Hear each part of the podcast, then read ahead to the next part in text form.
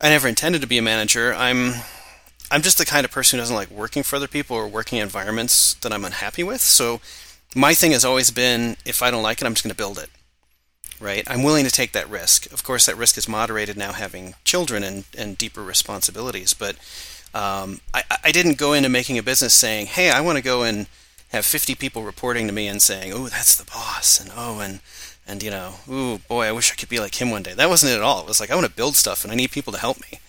And um, I kind of fell into management, so I had no formal training. I had never read up about it. I, you know, I, I somewhat comically, it's funny because I think even in LinkedIn, one of my references from one of co-founders was was a stunning. Uh, we we succeeded despite a stunning lack of business sense or experience. Um, but I, it was weird because I, you know, I was 21 and suddenly I had people in their 60s working for me.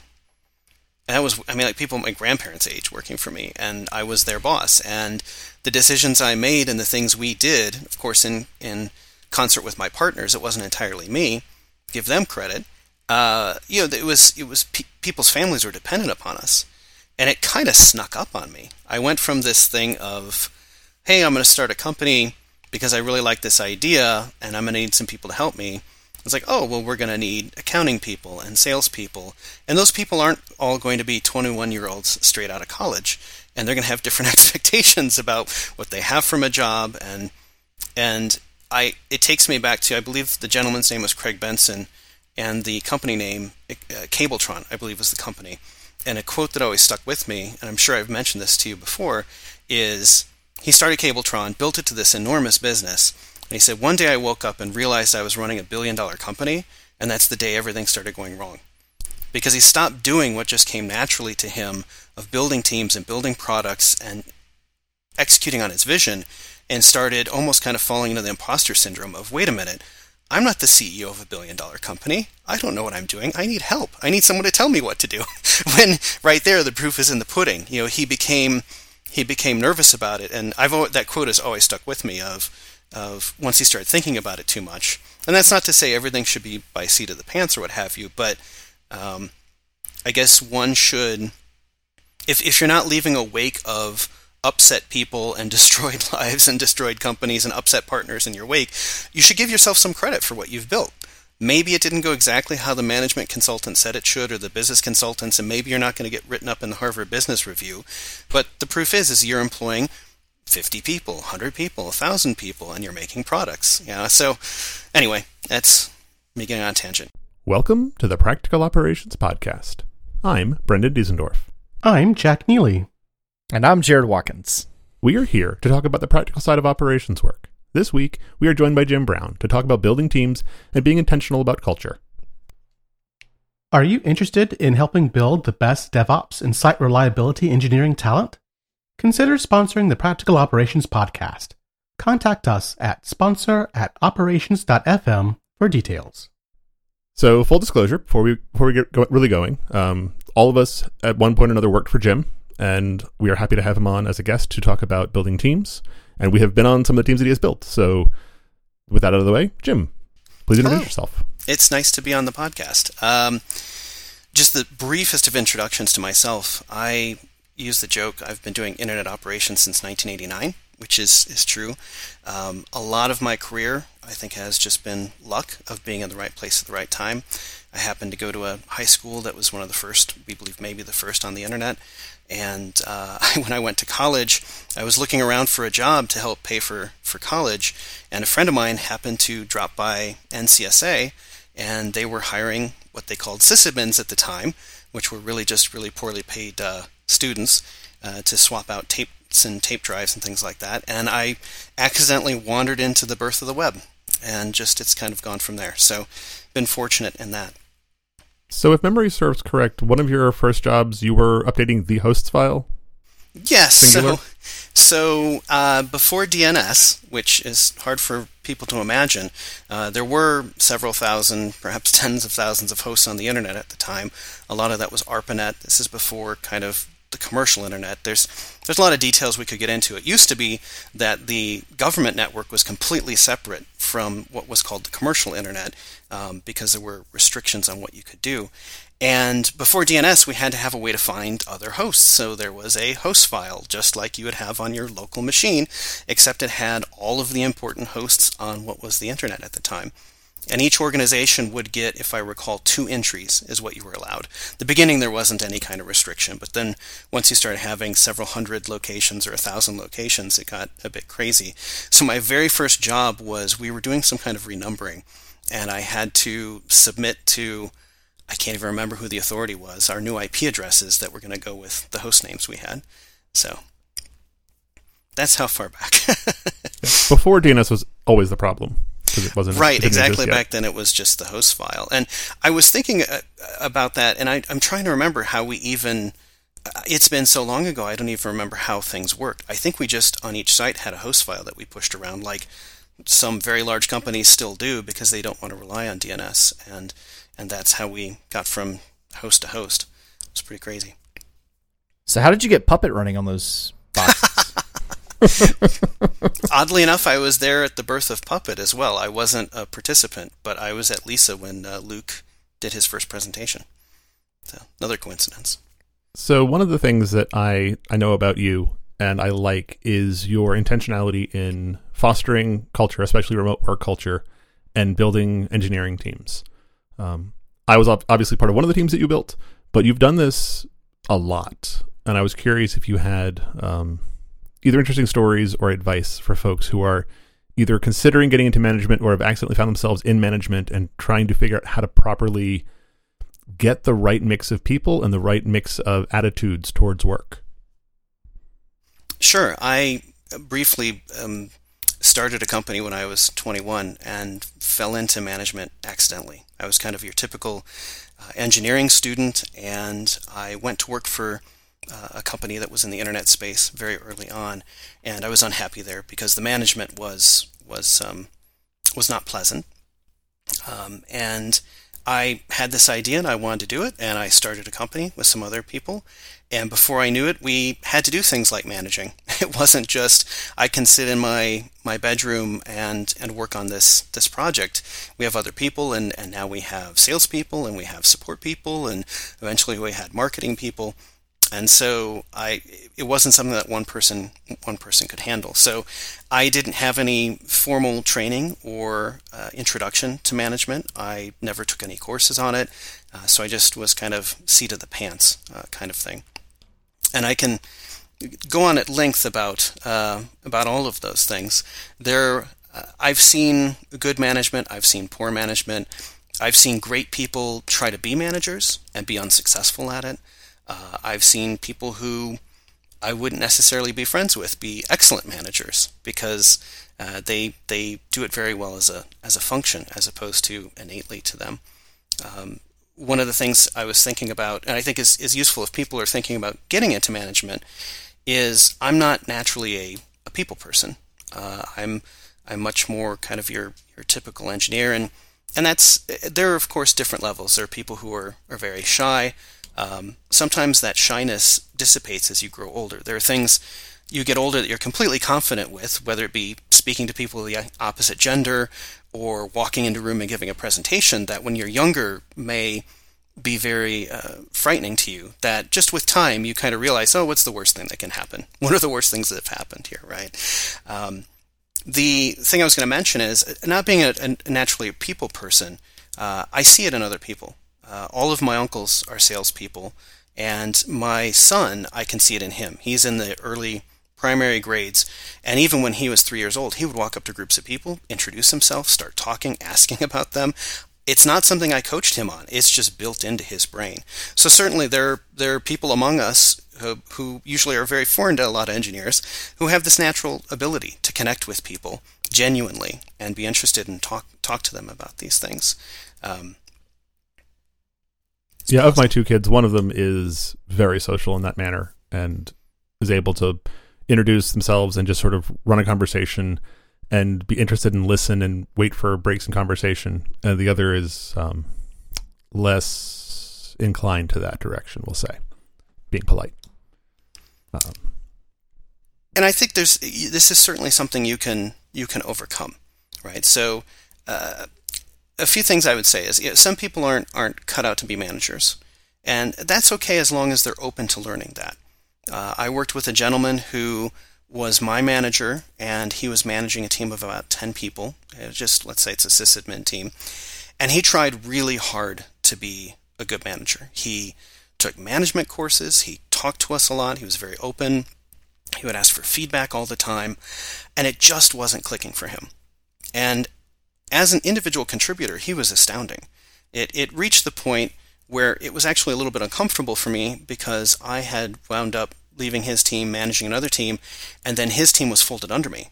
And so I went from coming into this organization working for him and then him being reporting to me and him wanting to kind of get out of management. And it was interesting because as an individual contributor, contributor, he was astounding. He could, uh, we had some of these old legacy systems which astoundingly had no uh, authentication mechanism whatsoever. And it was tens of thousands of lines of code. And he went away for like four days, came back, and he had come up with this shim that he put in that just worked perfectly. And everybody on the team looked at it and was like, this is brilliant.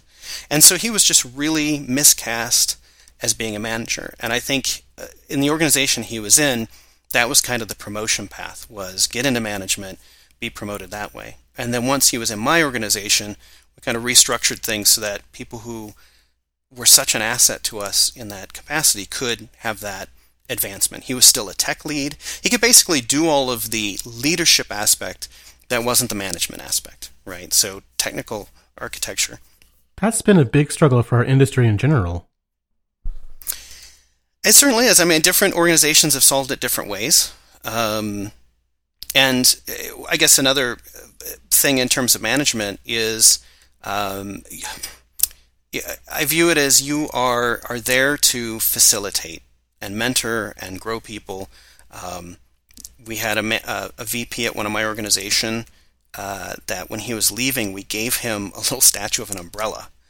And the idea behind that umbrella was he was the umbrella we stood under, and all the th- unpleasant things raining down from above didn't touch us because he was our umbrella. And it's not that you want to build a fiefdom that doesn't interact with the rest of the organization, but in that management role, you're not only coaching your team and trying to get them to be the best they can, but you're also in many ways protecting them from things that sometimes they don't have the skills to handle or they're not wanting to handle or it makes their environment unpleasant. Um, you know, I think it's wrong if you don't let people cross or skip level have those conversations, but you know, you try to protect your team uh, one of my early bosses that I respect a lot, one of his comments was, I hide my team behind me when things are going badly, and I hide behind my team when things are going well. Mm. He wanted to make sure that there was visibility. The individuals got, got visibility when they accomplished something or things were going well or there was a kudo to hand out. So senior leadership would come in and find the individual contributor and not thank my boss. But he was also very clear that as soon as things were going in the wrong direction, he would take the hit. He would never let his team take the hit individually. Um, and it was very effective. And, the, and, and another aspect of management is when people on your team outgrow you, that's success. That's not a failure. And what I mean by that is I've had a number of people who've I've managed in the past who've gone on to be VPs and such at other companies, and I think it's it's wonderful to have participated in that role. I think some people, when they're technical managers, they feel they need to understand, uh, not necessarily understand, be able to do everything everyone on their team does. I like to view it as I'm willing to jump in. I won't put somebody in a position I wouldn't be in. But if you could think of, to use a sports analogy, someone who might be a coach on a basketball team or a football team, like a quarterback's coach, they can't do what the quarterback can do. Maybe they could when they were 26. Maybe they never were able to do it. Sometimes you see in sports people, some of the best coaches were kind of marginal athletes. And the fact that this athlete is able to do something they never could, that's a success. That's not a failure. Yeah, how many coaches have won a Super Bowl? As players. As players? Is yeah. that a trivia question? Hey, Jared right. and I are the ones who. I mean, I've got no idea, so. Uh, I wish I actually knew the answer to that. I'm going to say none. and yet they've coached these players and these teams into championships. So like that analogy is, is very apt. One of my experiences with managing uh, was mentoring that goes well beyond the technical level. Uh, frequently, in managing an organization, I was often among the most technically experienced and competent people in that organization. Um, I've heard people say that if you're in a room and you're the smartest person, you need to find a new room. Um, but it's it's also very satisfying having some people on your team who are just absolutely brilliant because you can it's nice to be able to learn yourself while you're kind of going along and be a part of that or have a team go off and dig into some extremely hard problem and push something to the limit and be a part of that which is, is great you don't always have to be uh, in order to mentor effectively you don't need to be the, the smartest person or the most technical person and well, also my, keep in mind that a lot of people have smarts in different areas so you may be the smartest person about a, a particular algorithm design set, but other people may be better at other skills or tasks. So recognize that even if you feel like you're the smartest person in the room, other people bring strengths of their own.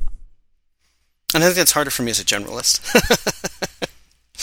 but um, an area where I uh, was kind of almost a, like a life mentor, and this is very indicative of of the technology industry, and perhaps when it was going through its massive growth phase in the early 2000s.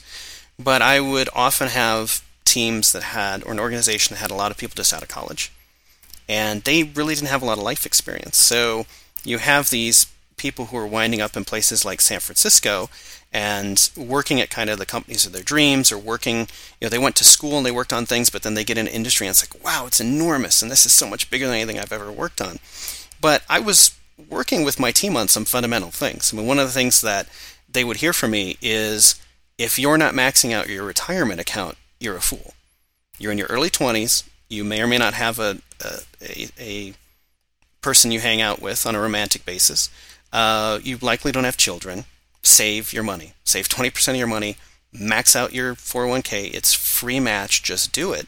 And one of the satisfying things for me is I have somebody who we we recruited straight out of college as part of this company I was with. We had a program for recruiting people, and he now has two kids. And one of the things he he said to me is like, "Oh man, like you had me put all that money away. It's like I'm so far ahead of so many other people with my retirement. And there were there were other things too. Of uh, we had a gentleman on our team who had a, a bike accident, and you know here's somebody who's early 20s, thousands of miles from home. Uh, a lot of his life is work friends, and for us to be like, hey, wow, do you make it to the hospital okay? Does he need help getting back to his apartment? You know, so these things kind of you don't expect to kind of go into, and it's it's not like you were expected to be a parent, but a, a recurring theme in that time in tech was so many young people who almost needed somebody who'd lived in the valley a little bit longer than them to show them around, you know, to to uh, kind of get their adulting on. No, I think that's that's very important, and it's to go back to the sports analogy. I think a lot of coaches see that as part of their responsibility, especially in the collegiate level, where they're not only teaching lessons within the game itself, but also teaching life lessons. And I think that's very that I think that's important as well, especially at smaller companies where you have more of an intimate relationship with your team versus some of these much larger companies where you may maybe not have that, uh, especially if you're one or two reports away from uh, your team. So I currently work for a very large organization. Um, but I do like the intimacy, as Jared mentioned, of working for a small place that you actually know everybody who works there. You know who, the founders slash owners, managers, the senior leadership, and you know them on a level that's not just oh they're the scary people above me somewhere lost in the hierarchy. It's no, I, I know these folks and I know their names and they know my name and we're friendly. Even if we're not like buddies, we're friendly. And that's really nice. It's more than nice. It it builds a unique culture that's really hard to replicate. And one of the things I was thinking about is I do have this through a lens of privilege of working in a lot of great companies. Right, a lot of things I'll say about management um, is couched in working in largely functional organizations. Now, two of those are companies I founded. I had the power to just, you know, in concert with my partners, what I say, what I said went right. So I was able to really set the the direction there. But in some of the larger organizations I worked with and uh, the firm I'm with now, um, it is a great culture already. So it's much easier to be successful in managing and building and attracting people and keeping people when the organization isn't um, subverting you the entire time with with uh, absurd levels of politics and backstabbing and and bureaucracy and things like that. But I've I've seen small companies go very wrong as well. I've I've witnessed small companies with founders who were their bad uh, or unfortunate traits just permeated the entire organization and made it a very unpleasant working environment. So one of the things that you and I have talked about, Jim, while I was working for you, um, is how to bring new folks onto a team and get them into the culture and do those things. I'm on a team right now that is staffing up rapidly. Accidents of fate, it happens, but we're growing the team significantly in terms of multiple of the original size. How do you help, for lack of a better word, indoctrinate new members of the team to the culture and the way you do things in your organizational what know Howard those kinds of things. For me recruiting the best recruiting has always been networking and the best networking is from the people who already work with you. And the best way to recruit people is to have an organization that's great. Because um, it hasn't been my case because I've been really selective about where I work and if I get kind of the feelings that it's going to be not a great place to be uh, emotionally or politically or bureaucracy. I just don't even take the job offer. Um, so, so when you have an organization that people really enjoy working at, and a lot of people have told me they've worked at places that have just been so unpleasant, people will talk about it. People will talk about it to their friends. They'll talk about it at meetups. They'll, uh, you know, people say, "Hey, where are you working now?" "Oh, I'm working at this place." Man, the team is awesome. The team is so great and oh well we've got this this one policy about you know the hours we work or here's how we handle on call and it's just so pleasant compared to that other place we used to work to together right and that's been um, an incredible recruiting recruiting tool you do run into kind of two challenges there one is often those pools are only so deep because most people only network so far uh, and you can wind up with a lot of the same people you know it gets hard to get diversity of opinions, diversity of backgrounds uh, when you do that. And you can also fall into a bit of a rut. And to talk about where we work together, I had built a team, I had gone through my network, I had grabbed all the people I really wanted to work with again, and then it was like, wow, I need to get more people. And someone happened to know Jack just tangentially, and we put Jack through such a long and rigorous process for hiring because there isn't necessarily that trust level. Now, once Jack I've came been on, through worse interviews. I interviewed for Red Hat once, and they eventually, I just kind of, you know, I'm sobbing on the table of please let me out of this room. when Jack came on, after he had been there for a year, pretty much anyone Jack would recommend, we'd hire right? So for other people on the call, it was this kind of cascading effect as Jack comes on, references Brendan. Brendan comes out, he gets interviewed for roughly half the amount of time and by half the number of people that Jack was interviewed. And then when it gets to Brendan and Jack are referring someone, so you, you kind of, it's, it's like, um, I can't think of a good video game analogy. It's like you establish your footholds in these different circles. These, you know, what what what Google Plus was supposed to be. These circles of people, right? And once you're able to enter that, and someone's worked with you for a bit, that's the great networking. That's the best networking. Now, the way I handled kind of people that we didn't know, and when I was at a company called CNET, we hired a lot, and the way we approached that was I think, very different still than how people interview now, at least what I've heard in terms of, of companies. And that was um, we developed a standard set of questions that we asked every interviewee, regardless of what level position they were coming in for.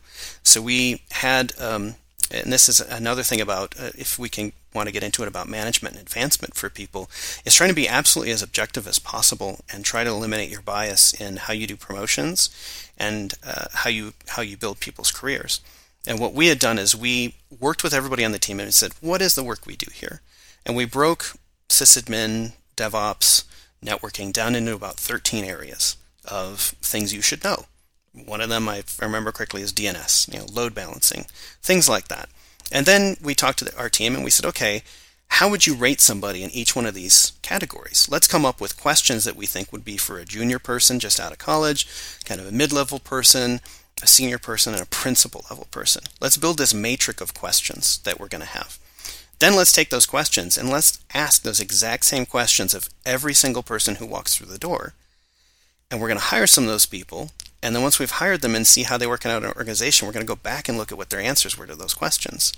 And we're going to see are these questions helping us identify the right people? So that's how we would evaluate it from a technical standpoint. But what we were also doing during those interviews is we were evaluating the person as a person. And I'm sure now, uh, if you read online, there are guides on how to interview. Uh, but there are things we'd watch for, like uh, the person was willing to just admit they didn't know. Are they honest about things? Think about if it's four in the morning and you need that help. You want somebody who's just going to be honest about if they're stuck and not be afraid, not not worry that that's going to hurt them somehow. There's kind of that honesty and trust. So we look for people who admitted things they they didn't know something. We look for people who said they would ask for help. You know, we we were very interested in qualities that were social and qualities that were team oriented. Right. It was great when somebody said, "Oh, I'll dig into it. I'll read the docs. I'll read the code because you know the code is the documentation." Always. Yeah. And other lies we tell ourselves. Yes. So I had to throw that in there. But we would we would be evaluating on a technical basis, but we would be watching from a social basis. How is this person reacting to these things? Now I have received some feedback who said that isn't necessarily fair because even if somebody walked in the door for our most junior position, we would keep ratcheting them up and we would ask them questions about building you know, multi-gigabit file distribution from multiple geographic points. And often they'd have absolutely no idea because they had no experience or hadn't seen anything. Of course, this is years ago. A lot of these things are better known now. And some people say, oh, well, that was unfair because you're kind of putting someone in a difficult pos- position. But we were watching to see, you know, what their reaction was. And we were really looking for, you know, are you going to ask for help? Are you going to work as a team member rather than an individual?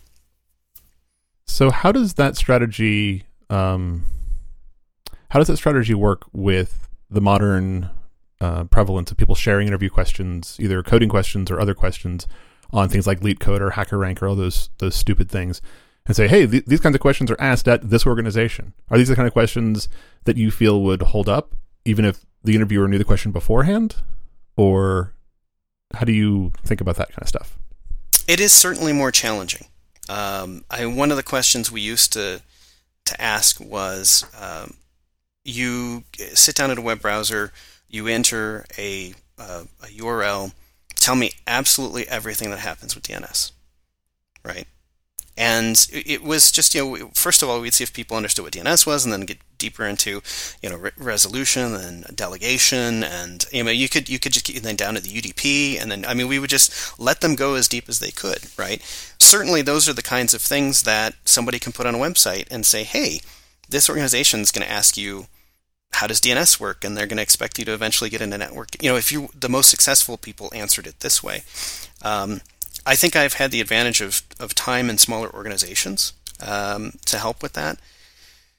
It's I think it, it, someone if if you're if if I had someone come to me who had been kind of um, prepped for those questions, I think given if you're asking questions in an area that you have mastery of, I think you can still detect whether or not someone is giving you the regurgitated book answer or whether they truly understand it, right?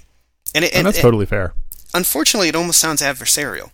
You know, I, I, for our interview processes and our hiring and recruiting, it was never adversarial.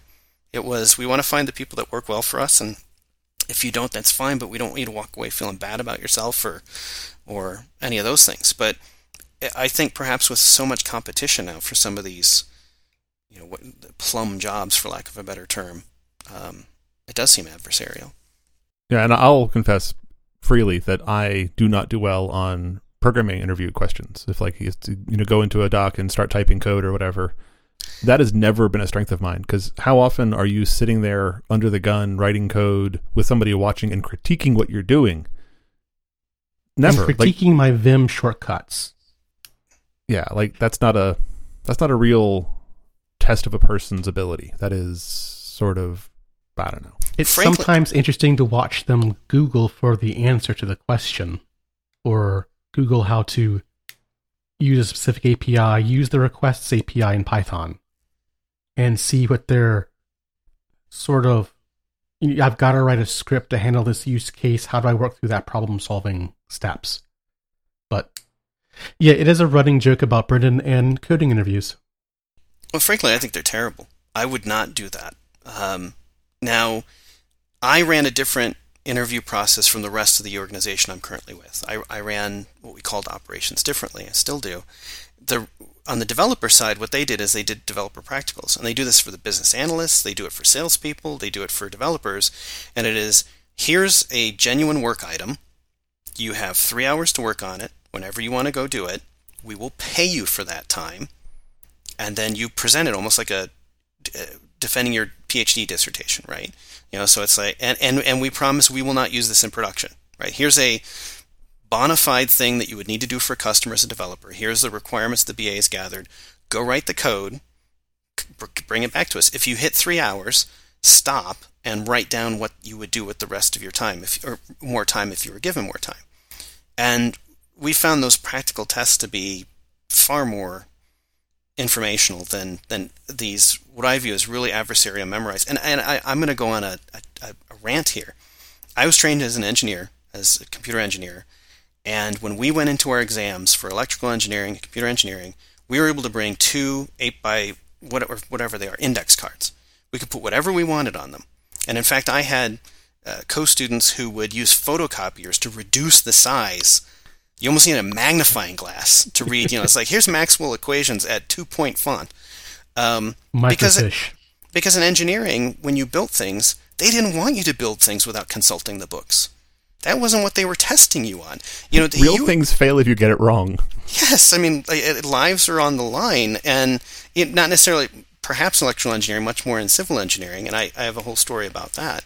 Um, but yeah, so to me, this this whole thing of let's memorize a whole bunch of algorithms I don't think that's the right approach. I think the right approach is hey, here's a data set. What do you think is the best algorithm for this and why? Right? Don't implement it on a whiteboard. Tell me tell me why you're going to implement it and then go use the library routine that maybe has, you know, on certain CPU architectures has assembly inline for it. So one of the other things that is notable to me is the country the company I worked for you at, Jim, is all remote, including the owners. Everybody was completely remote. And one of the culture isms of the company was everybody has to have good audio. And if you got on a call and the owners of the company were on the call and your audio sounded like you were talking to your laptop from across the room, you got called out publicly on it because it's how we communicated. And culturally, it was important that we were able to communicate easily and clearly and without friction. And that is one of the things that I've never really experienced anywhere else is that companies having good practices for communications, and not just remote calls, but in terms of this is what we expect of our employees in terms of how you communicate, communicating clearly, and all those things. And I really think that is an important um, functional element to why that those teams work so well in your organization. Um, do you have any other things like that? The audio stands out to me, obviously, because that's part of the reason we're doing this podcast in the beginning. But I think like an important uh, other side of the coin to talk about with that audio is when you came into the organization, it even says in your onboarding checklist, make a call with somebody. And that person is more than willing to work with you on your audio to test it to make sure it works. And here are the steps for audio. And also, by the way, this is a huge taboo at our company. So I think what made that requirement fair and ingrained was it's okay to fail the first time. You're going to do it in private with somebody you trust, and you've been warned that this is critical, right? So I think it's okay to have those practices uh, if you understand that people have to have the time to get in the habit of them. Um, so I think that makes it fair because otherwise, when you just say, "Oh, we were we were very strict about this," it means makes it seem like uncaring or kind of jerks, right? Some of the other things I've done at organizations, and it it almost seems laughable to say these things, is everybody has to be on time for a meeting. I would just start meetings. I mean, I was these, I kind of got a reputation at one organization because people found out pretty quickly. I mean, we had to have seven people from different departments, and you know, it's costing the company a lot of money. And it's a half-hour meeting, so we're going to start it on time, right? I mean, okay, if if you fell down the stairs or something, you know, I totally understand, but we're just going to we're going to start on time. Uh, we're also not going to book things to the exact half. This is less of a thing with remote work, but you know, people would book half hour meeting, half hour meeting, half hour meeting. Half, people need to drink water and do other things, right? People need to walk down the hallway. don't don't do that. Just don't do that. Um, I wasn't as strict about agendas, but it was more kind of You, you do we have a point for this, or just it's okay to cancel the darn meeting. You know, don't.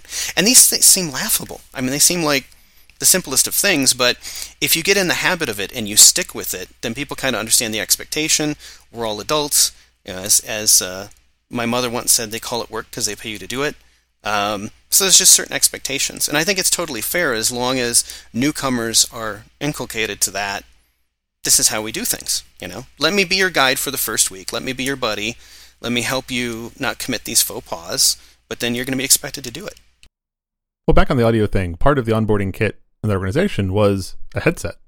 It, it wasn't a you have to go buy a headset and that meets the standards. It was, we're going to ship you one for you know working with working for you. It was an expectation that you were going to wear the headset, um, but you were also very very detailed about why. There was a the whole thing about if you can't hear the person you're talking to when you're trying to discuss a technical issue, it's going to be miserable for both sides. So don't be eating chips while you're talking on the on. And it's on a not call. just hearing that person, but hearing that person in a way that's that's not painful. That's not like stabbing yourself in the ear. So you actually want to spend time digging into that technical issue, and you're not that the communication tool that you're using isn't the barrier that is keeping you from from interacting. Yeah, we don't have the whiteboards, right? And I'm sure there's some, you know, 12 different Y Combinator startups for remote whiteboard, but you know, and so you're sitting there and you're building it in your mind. And if all I'm hearing is, you know, you chomping on chips, it's going to make it harder to do. Well, then you know, it's it's different thresholds for different people. I mean, I, one thing that kind of flows from is one of our founders is absolutely um, strict about this, and it's un, it, but it's an own thing, and it's not an unreasonable thing. It's not like he doesn't like the color orange, so you can't wear orange? And Brendan, I'm pretty sure um, the owners gave us a choice of which headset we wanted, as long as it was in these four. Well, I mean, the, the reason that we're doing this podcast, and this is the 120th episode, I believe, is because I did not like the fit and the feel of the over ear he- headsets that we had gotten. And so I bought myself an actual microphone microphone. And then the rabbit hole opened up beneath my feet. It's a dangerous hobby. And here we are, 120 episodes in. You've got team uh, uh, someone on your team who's not maybe performing to the level you would hope they would or expect them to. How do you either encourage them or you know get them to do better, or how do you make the decision to say, you know what, we just need to to part ways? And I've been in so many companies where they will do everything they can to support uh, an individual that may not be performing as well as we would like. And, you know, parting ways is the absolute last uh, a thing to be considered because you value that the humanity of the interaction of the relationship. And so building people up and mentoring people has has always been of utmost importance. Then, of course, then there's actually doing it.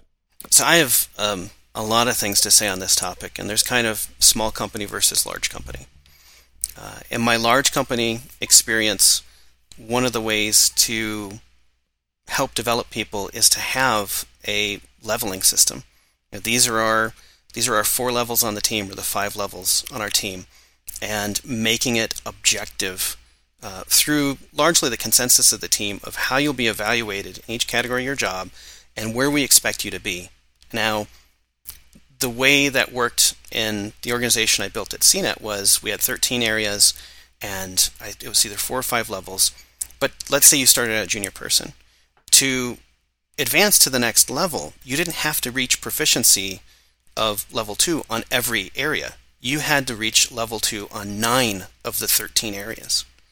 So maybe storage wasn't your thing. Maybe networking just makes no sense to you.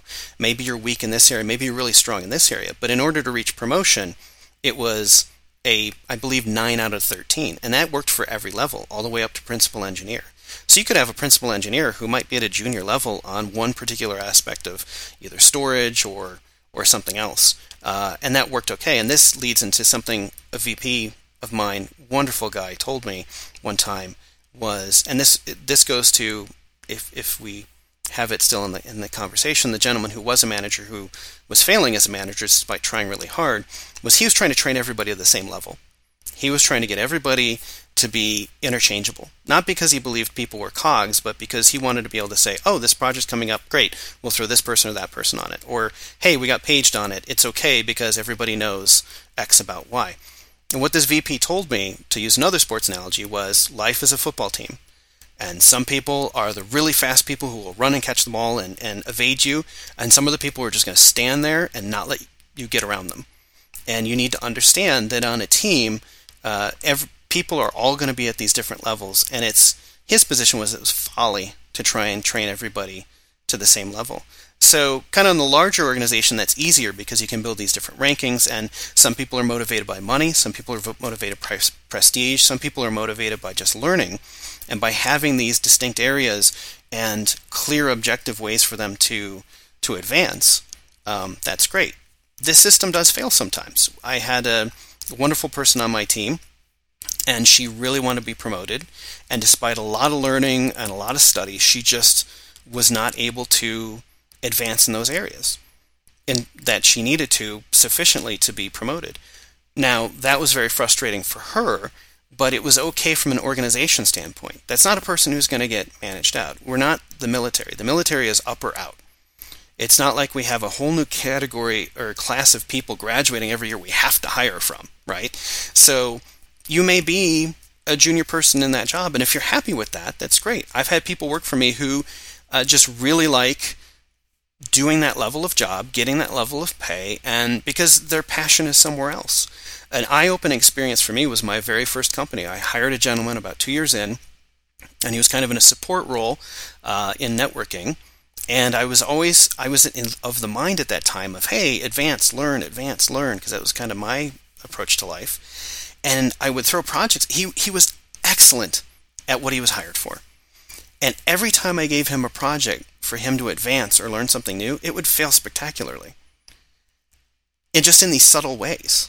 Uh, I had one, I went, and this is kind of an a, example of frustration and, and being younger. Is I had a person on my team one time who was claiming that he wasn't getting the email messages about this project, that he wasn't working well. And I got so frustrated, I shouted at him, Do you want me to fax them to you? Um, you know, it's probably not the best thing, but we all have our moments. But I learned from that first gentleman that there are people who come into this industry, and for them, it's just a job.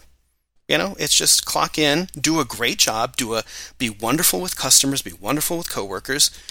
I don't want to learn that new thing. Not interested.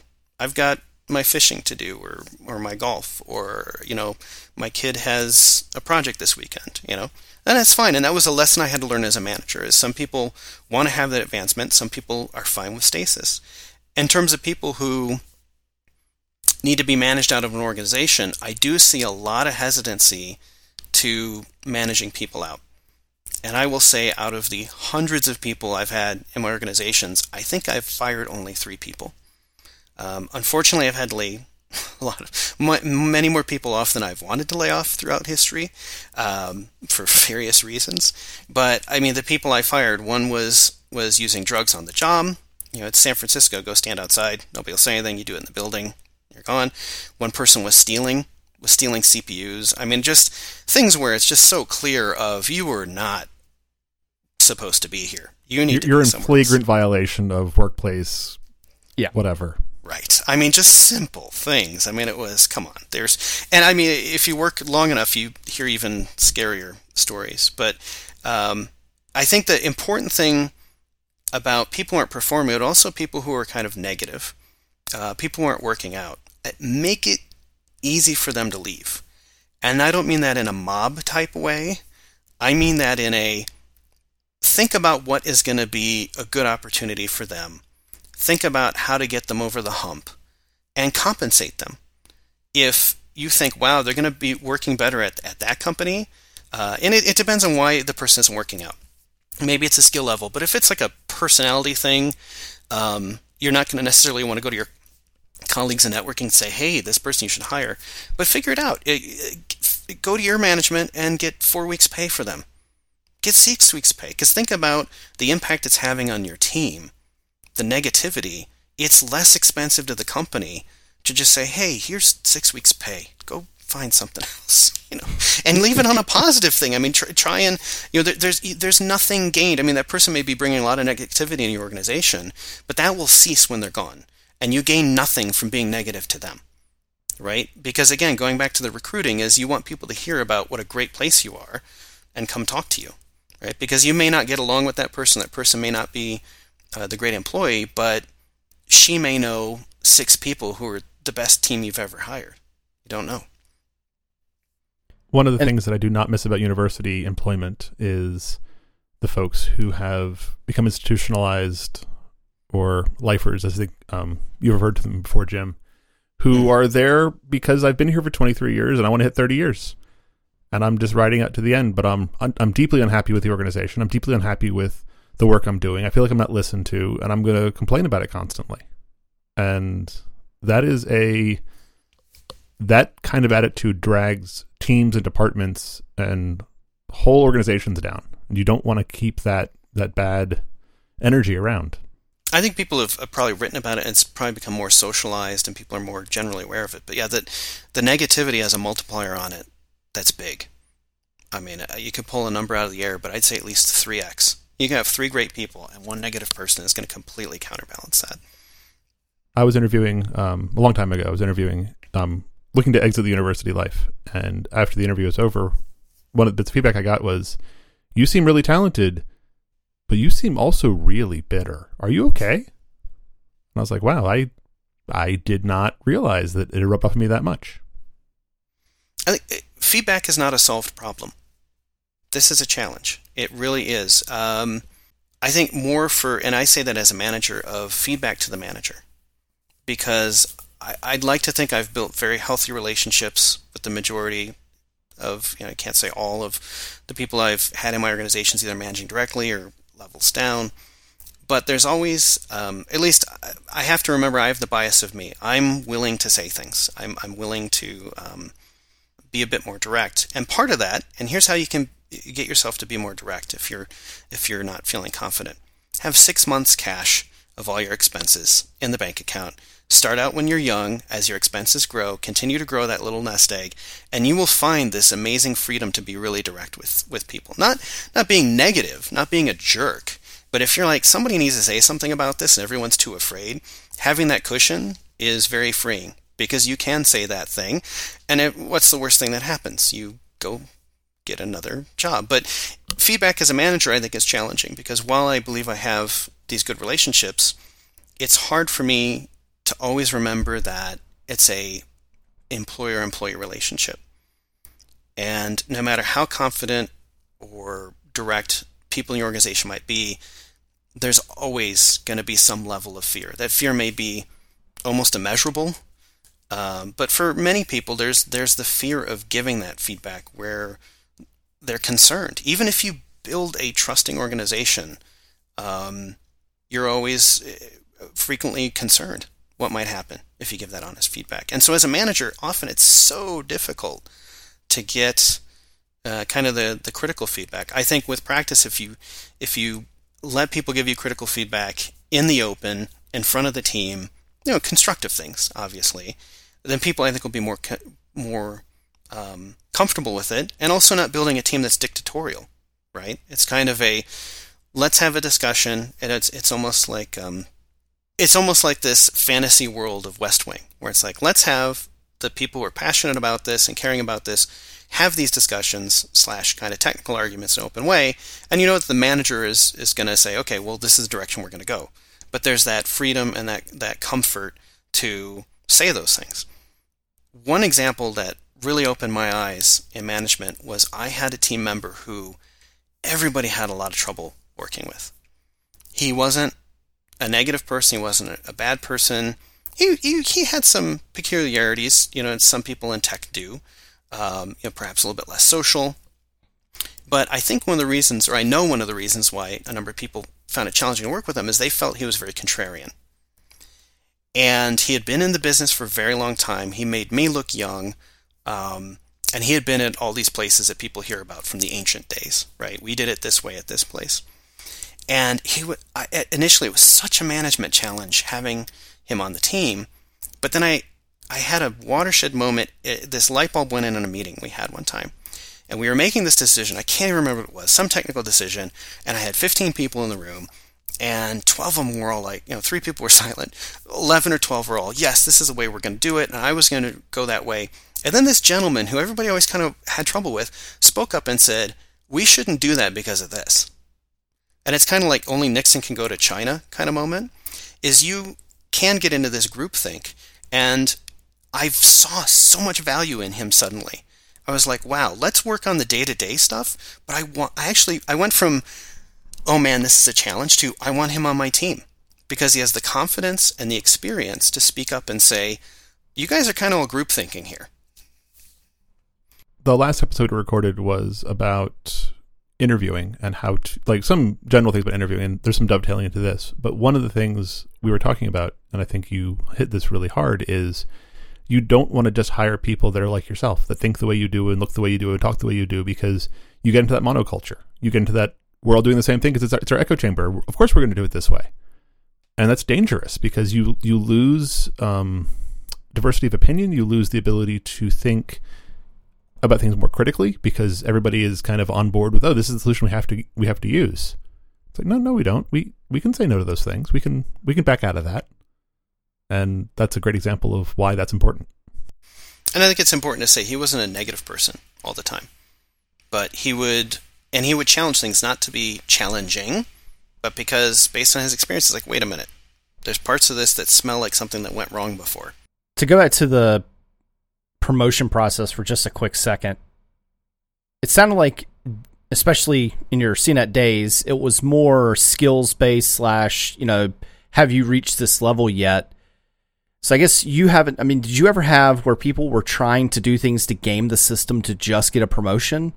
Uh, that seems less of a. I guess it's a more challenging there versus in some organizations where you know you present. I, I built system X, and you got a promotion because you built system X, but the company might not have really needed system X, but you only built it to get the promotion. So I'm wondering, did you ever have that challenge? where you know people were trying to get promotions just to get a promotion, and they were doing things that were I wouldn't say detrimental to the company, but definitely weren't in the long run a benefit for the company just to get a promotion. I think the success of that system in that organization worked because in many ways we were a support organization. We were able to define what we did. And we worked with the whole team to kind of exhaustively I mean, not every tiny little thing we might have done. You know, there's some things you do like renew an SSL certificate, you know, like once a year. That's that's not going to be a, a, a, key thing in our in our schema, right? Uh, so I think that worked well because we based it so much on what what are we here for? What what is the purpose to the job? Uh, I had a group reporting to me that its job was to build things like nowadays we'd say Chef or Puppet or um, an inventory system, Collins we built things like this back then because back then they just didn't exist and we were reaching a scale where we needed them. Uh, there was kind of this, in my belief, a watershed moment where a lot of those systems became open source and became popular because suddenly somebody with a credit card could now run 100 machines. Before that, if you want to run 100 machines, you need to have a certain amount of revenue, right? Um, so, in building some of these systems we needed because they didn't exist in open source, I had this organization of about four people, brilliant set of people who did a lot of coding and would build things, and they kind of get a bit ivory tower.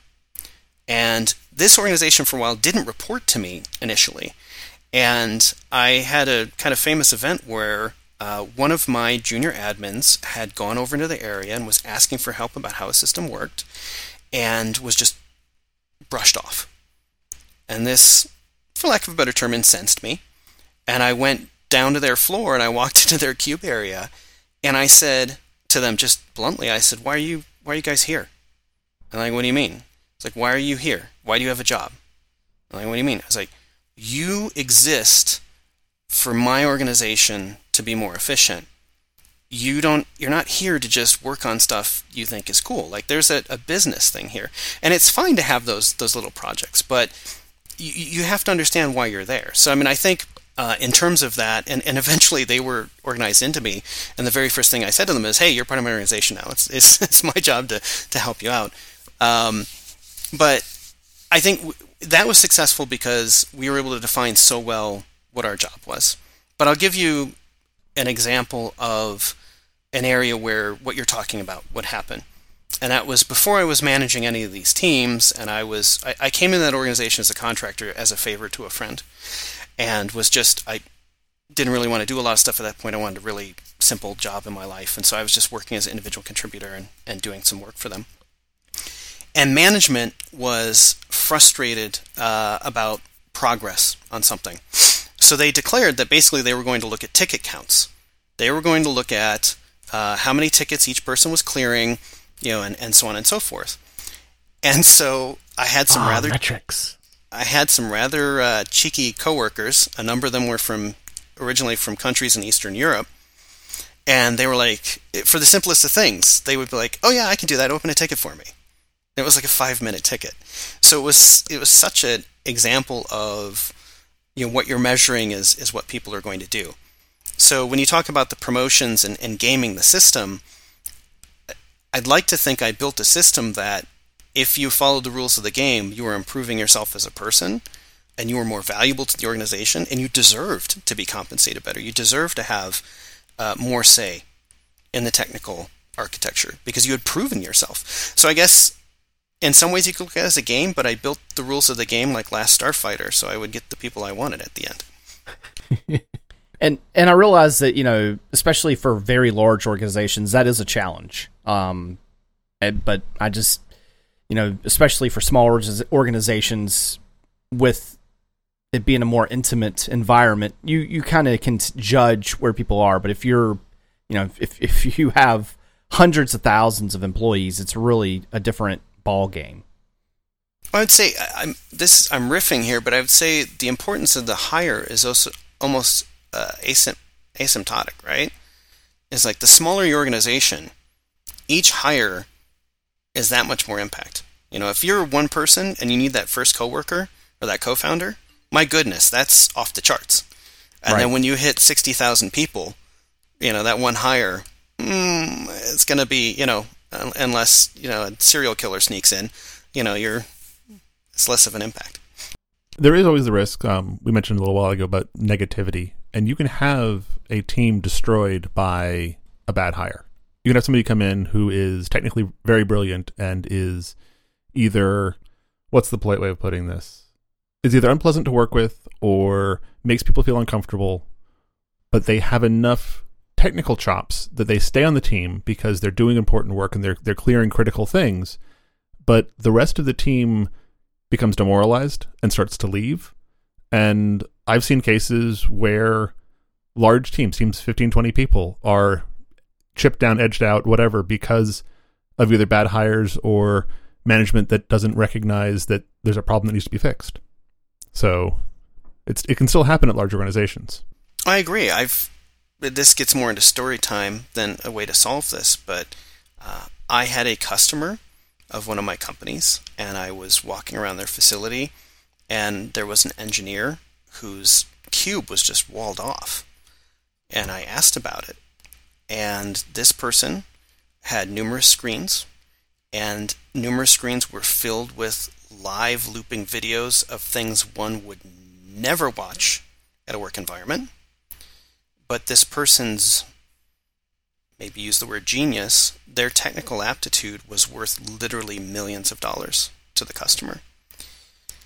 I personally would try and figure out how not to get into that situation. I mean, it was it was really surprising to me, and I've seen a lot in my time. But I was like, wow, that was the calculus they came to. And sadly, uh, there will be organizations where the calculation is the revenue to us, the benefit to us from a number standpoint will outweigh something we can get away with as long as it's not illegal, right?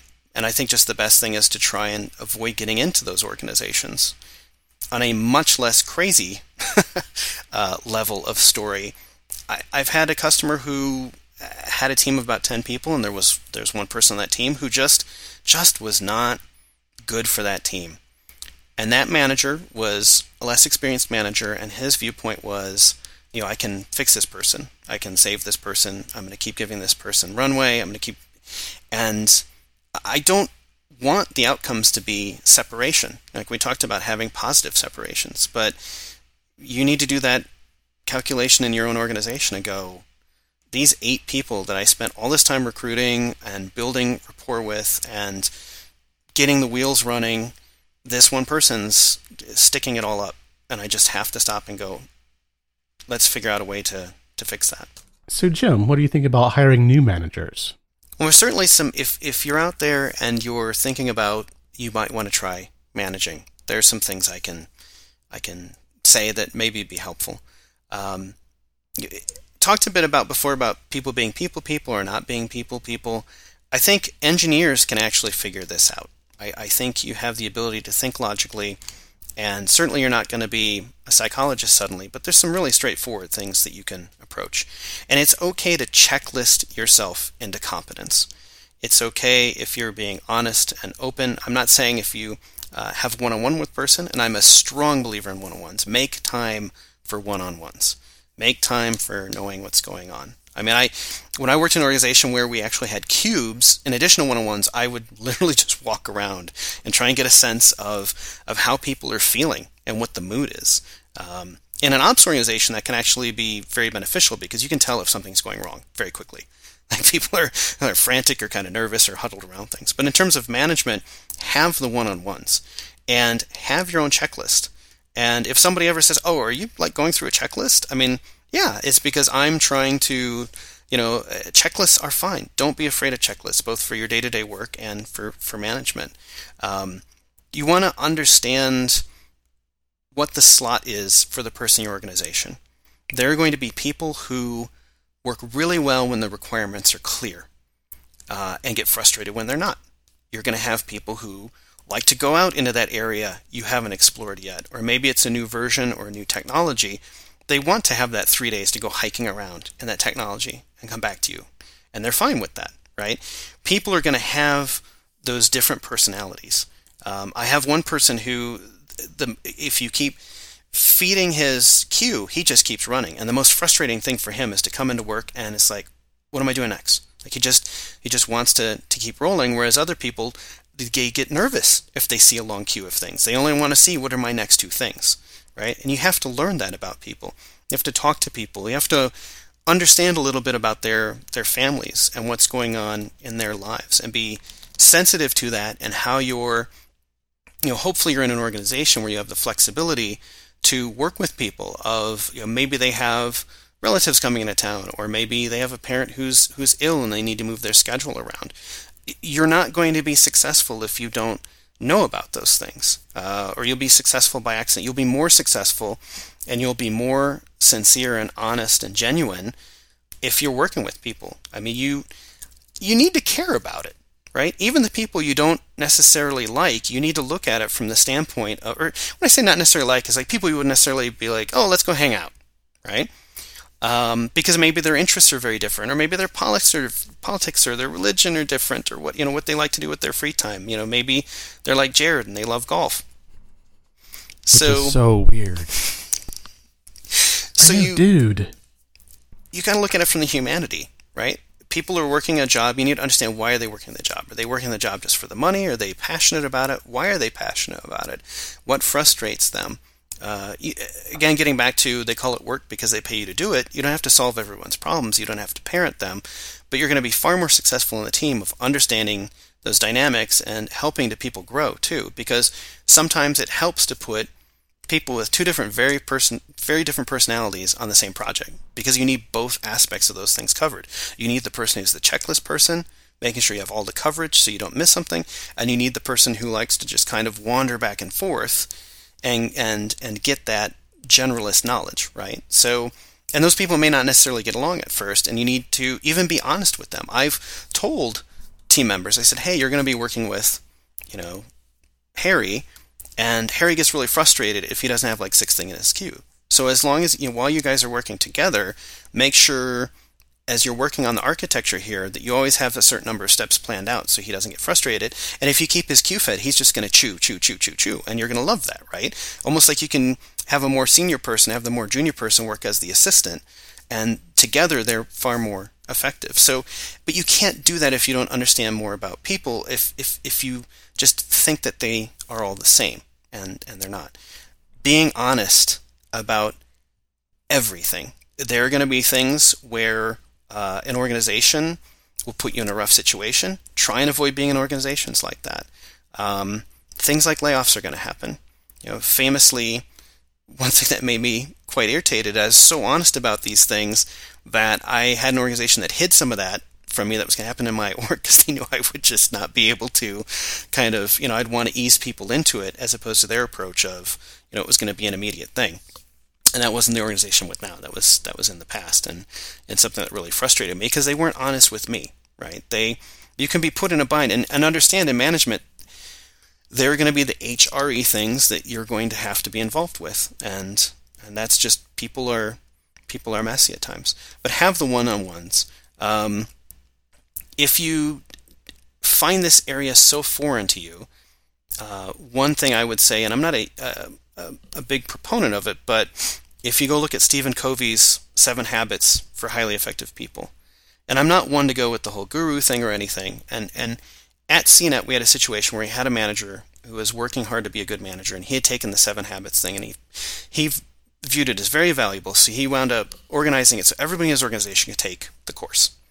And I had one senior person in my in the org who said to me, "Is like he just flat out refused to go. Like he just stayed in his cube. He didn't go in." And he's like, "This is just so stupid. This is ridiculous. This is so dumb." And this is also kind of getting to understanding people. As I said to him, I was like, "Hey, to you, all this stuff is super obvious. But there are a lot of people on our team who, not all of seven of these things, but some of the stuff is new to them. They've never been introduced to it, and it's valuable to them. It's they may be so technical they don't think in terms of like the emotional bank account and the human side of things.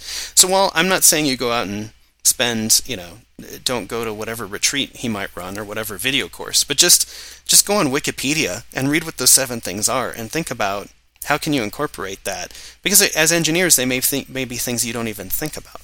Right. Well, talking about that in particular, I was in high school, and this speaks to privilege and all those kinds of things. But it was required reading in high school for I think it was one of the English lit classes. I want to say it was our tenth grade year, and we all got a copy of the novel, the you know the hundred and twenty page book, and we had to read it and you know write essentially book reports about it.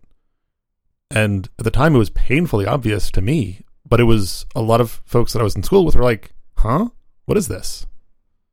Like, and that's okay, right? It's yeah. okay to learn. It's okay to not know. And and I'll give you contrasting examples. The gentleman who had us all go to the Seven Habits, even though some of us were like, "eh," we went because while he was not succeeding as a manager, he was authentic, he was genuine, he was honest. We could see as a person he was trying, he was struggling to do the job. He was struggling to he wanted to be the person that could help us. Was failing at it, but he was trying, and we all appreciate that. Contrast this with someone else in an organization who issued a book to everyone in his org that just showed up in their cubes. I think it was Who Moved My Cheese was the book. And uh, the people I worked with at the time, we talk about this. We talk about this a decade later about how this was so tone deaf because that was a person in the organization who clearly had never expressed empathy uh, towards the organization. And uh, so when it came from him, everybody's like, this is ridiculous. It was almost insulting.